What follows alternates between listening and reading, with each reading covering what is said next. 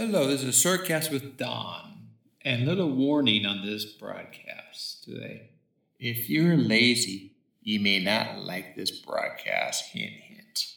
Proverbs 6 6 says, Go to the ant, you sluggard, consider its way and be wise. So, you guys, if you're lazy, all right, talk to the ant that's down talk to the ant that's in your house in the summer in my house where I live at, there's ants everywhere, and uh, I can talk to that ant, the, the many ants that are in my house, and talk to your ant, the ants in your house. In your house.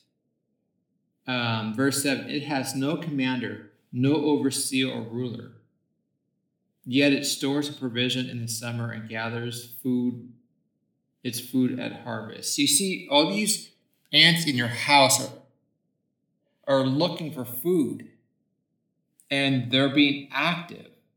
So maybe you sluggards out there to say, hey, what's your secret, ants? Maybe you should be in TED Talks and encourage me. And uh, just kidding. But reality is, you need to consider how ants are. Ants don't really have a commander, or or ruler. They just keep on being motivated and keep going forward. That's all they're doing. And I know it can be frustrating in life where you feel like your dollar's not going anywhere, inflation's going up, and rent's going up, this and that. But you know what? We need to work. Without work, life seems such a waste. And you know what?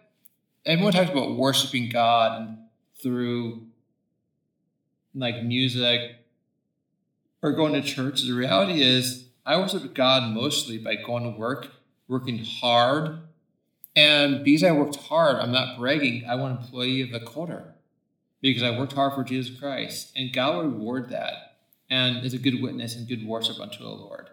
Verse 9 How long will you lie there, you sluggard? If you're lazy out there, how long are you going to be lazy? Are you going to keep on being lazy, or are you just going to say, hey, I'm going to accept Christ in my life and I'm going to honor him on my work. And uh, that's, it, that's cut to the chase. When will you get up from your sleep? Come on, guys. How long are you going to be lazy and this and that? Or may, uh, maybe it's sluggard in your marriage too, where you're not doing much in your marriage for your husband or wife or your kids. It's time to do something. Maybe it's time to do something in a community. Wake up. A little sleep, a little slumber, a little folding to hands, and poverty will come on you like a bandit, and scarcity like an armed man. So you think like it's so cool to be lazy and just do nothing in life. The reality is, it doesn't catch up to you and it catch up in your marriage, and it catch up in your spiritual life. It's going to catch up you in your workplace, in your friendships, relationships. Don't be a sluggard.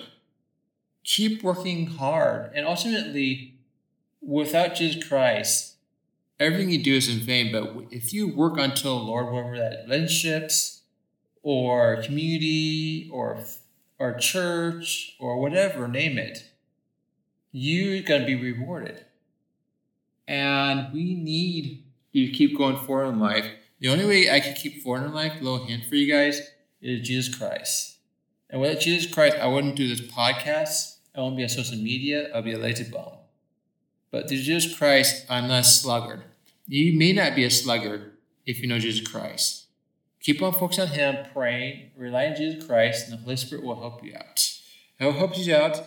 Talk to the ant that is in your house that you won't get rid of and say, hey, motivate me. Be in TED Talk. All right, see ya. Bye.